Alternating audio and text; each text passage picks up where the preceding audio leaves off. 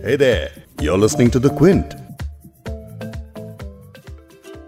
You know, lockdowns are tough, and you become all the more depressed when you have to watch something called Mrs. Serial Killer. This is dropped on Netflix, and frankly, our life anyway was miserable without it. तो इसके addition से और तकलीफें ही बढ़ी हैं कुछ नहीं हुआ है so Mrs serial killer is a great mood killer logic killer and it doesn't even help you kill time properly तो अगर किसी ने आपके सर पे सच में बंदूक रखी है मेरा तो काम था बट आपको कोई फोर्स कर रहा है इसे देखने के लिए your only best friend can be that progress bar हाँ जिसपे कसर रख के watch out for that video thumbnail जहाँ जहाँ मनोज बाजपेयी दिखे, बस वहीं वहीं जाना, क्योंकि Manoj being Manoj at least tries उनके साथ भी इतनी नाइंसाफी हुई है the character so lopsided so badly written that सिर्फ़ मनोज हैं जो हमें थोड़ा सा बचा सकते हैं। पर उन्हें कौन बचाएगा? तो एग्जैक्टली exactly क्या हो रहा है, मैं आपको बताती हूँ। Mrityunjoy Mukherjee, actually Dr. Mrityunjoy Mukherjee is Manoj Bajpayee's character. He's a gynecologist and uh, he's being accused, trailer se aapko samajh aa gaya, of being a serial killer. So the wife, played by Jacqueline Fernandez, is inconsolable. Oh my god, what do I do? So she does everything that she possibly can uh, to try and save the husband. There's also a police officer, played by Mohit Rena. उनका कोई past का grudge लगता है with the couple तो ये है basic structure So when you first meet these characters, na, you don't know. You see a visibly upset Jacqueline who's mumbling to herself, हमारी कहानी खत्म होने वाली है और साथ में बेड में there's a girl who's all tied up and she screams, "Who are you talking to, you freak?" And that's exactly what you're also thinking.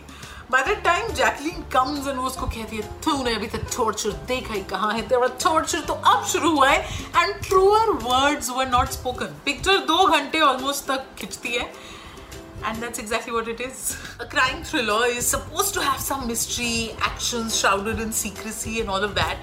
But you can't do it at the cost of a screenplay कि हम कुछ लिखेंगे ही नहीं तो किसी को कुछ पता ही नहीं चलेगा ये कैसा लॉजिक है फ़िल्म में जो हस्बैंड एंड वाइफ है they speak to each other in these hushed horror film tones and you wondering कि एक दूसरे को डराने की कोशिश कर रहे हैं वो then doctor Mrityunjay has a nursing home okay?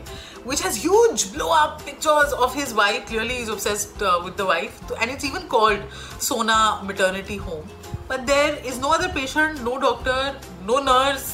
अलग ही वो हॉन्टेड हाउस है। एंड कोरोना के टाइम में तो ऐसे हॉस्पिटल को देख के अलग ही घबराहट होती है आपको। I know what you're thinking okay film को डायरेक्ट किया है शिरीष कुंदर ने सिर्फ़ डायरेक्ट नहीं किया है। लिखा है is edited it also done the original music score and coproduced it along with his wife Farah Khan and his films like Joker and Tees Maar Khan to his credit so Stuti what were you thinking Jacqueline Fernandez की acting skills पे मैं कुछ नहीं बोलना चाहूँगी because we don't know what brief she was given what if she was told you have to look pretty because that she is वो दौड़ रही है भाग रही है हवाइयाँ उड़ी हुई है पर उनके कपड़े उनका hair style and makeup is perfect then there is Mohit Raina he is okay but I think you should pray to Shivji to help him get better scripts there is also Aamir Khan's niece uh, Zain Mari Khan she has a couple of fight sequences but we want to see her in some other picture please and uh, then of course last में ना ये film खत्म होती है with a cliffhanger क्या होगा आगे can there be a sequel? It's a scary thought, but you care a little bit.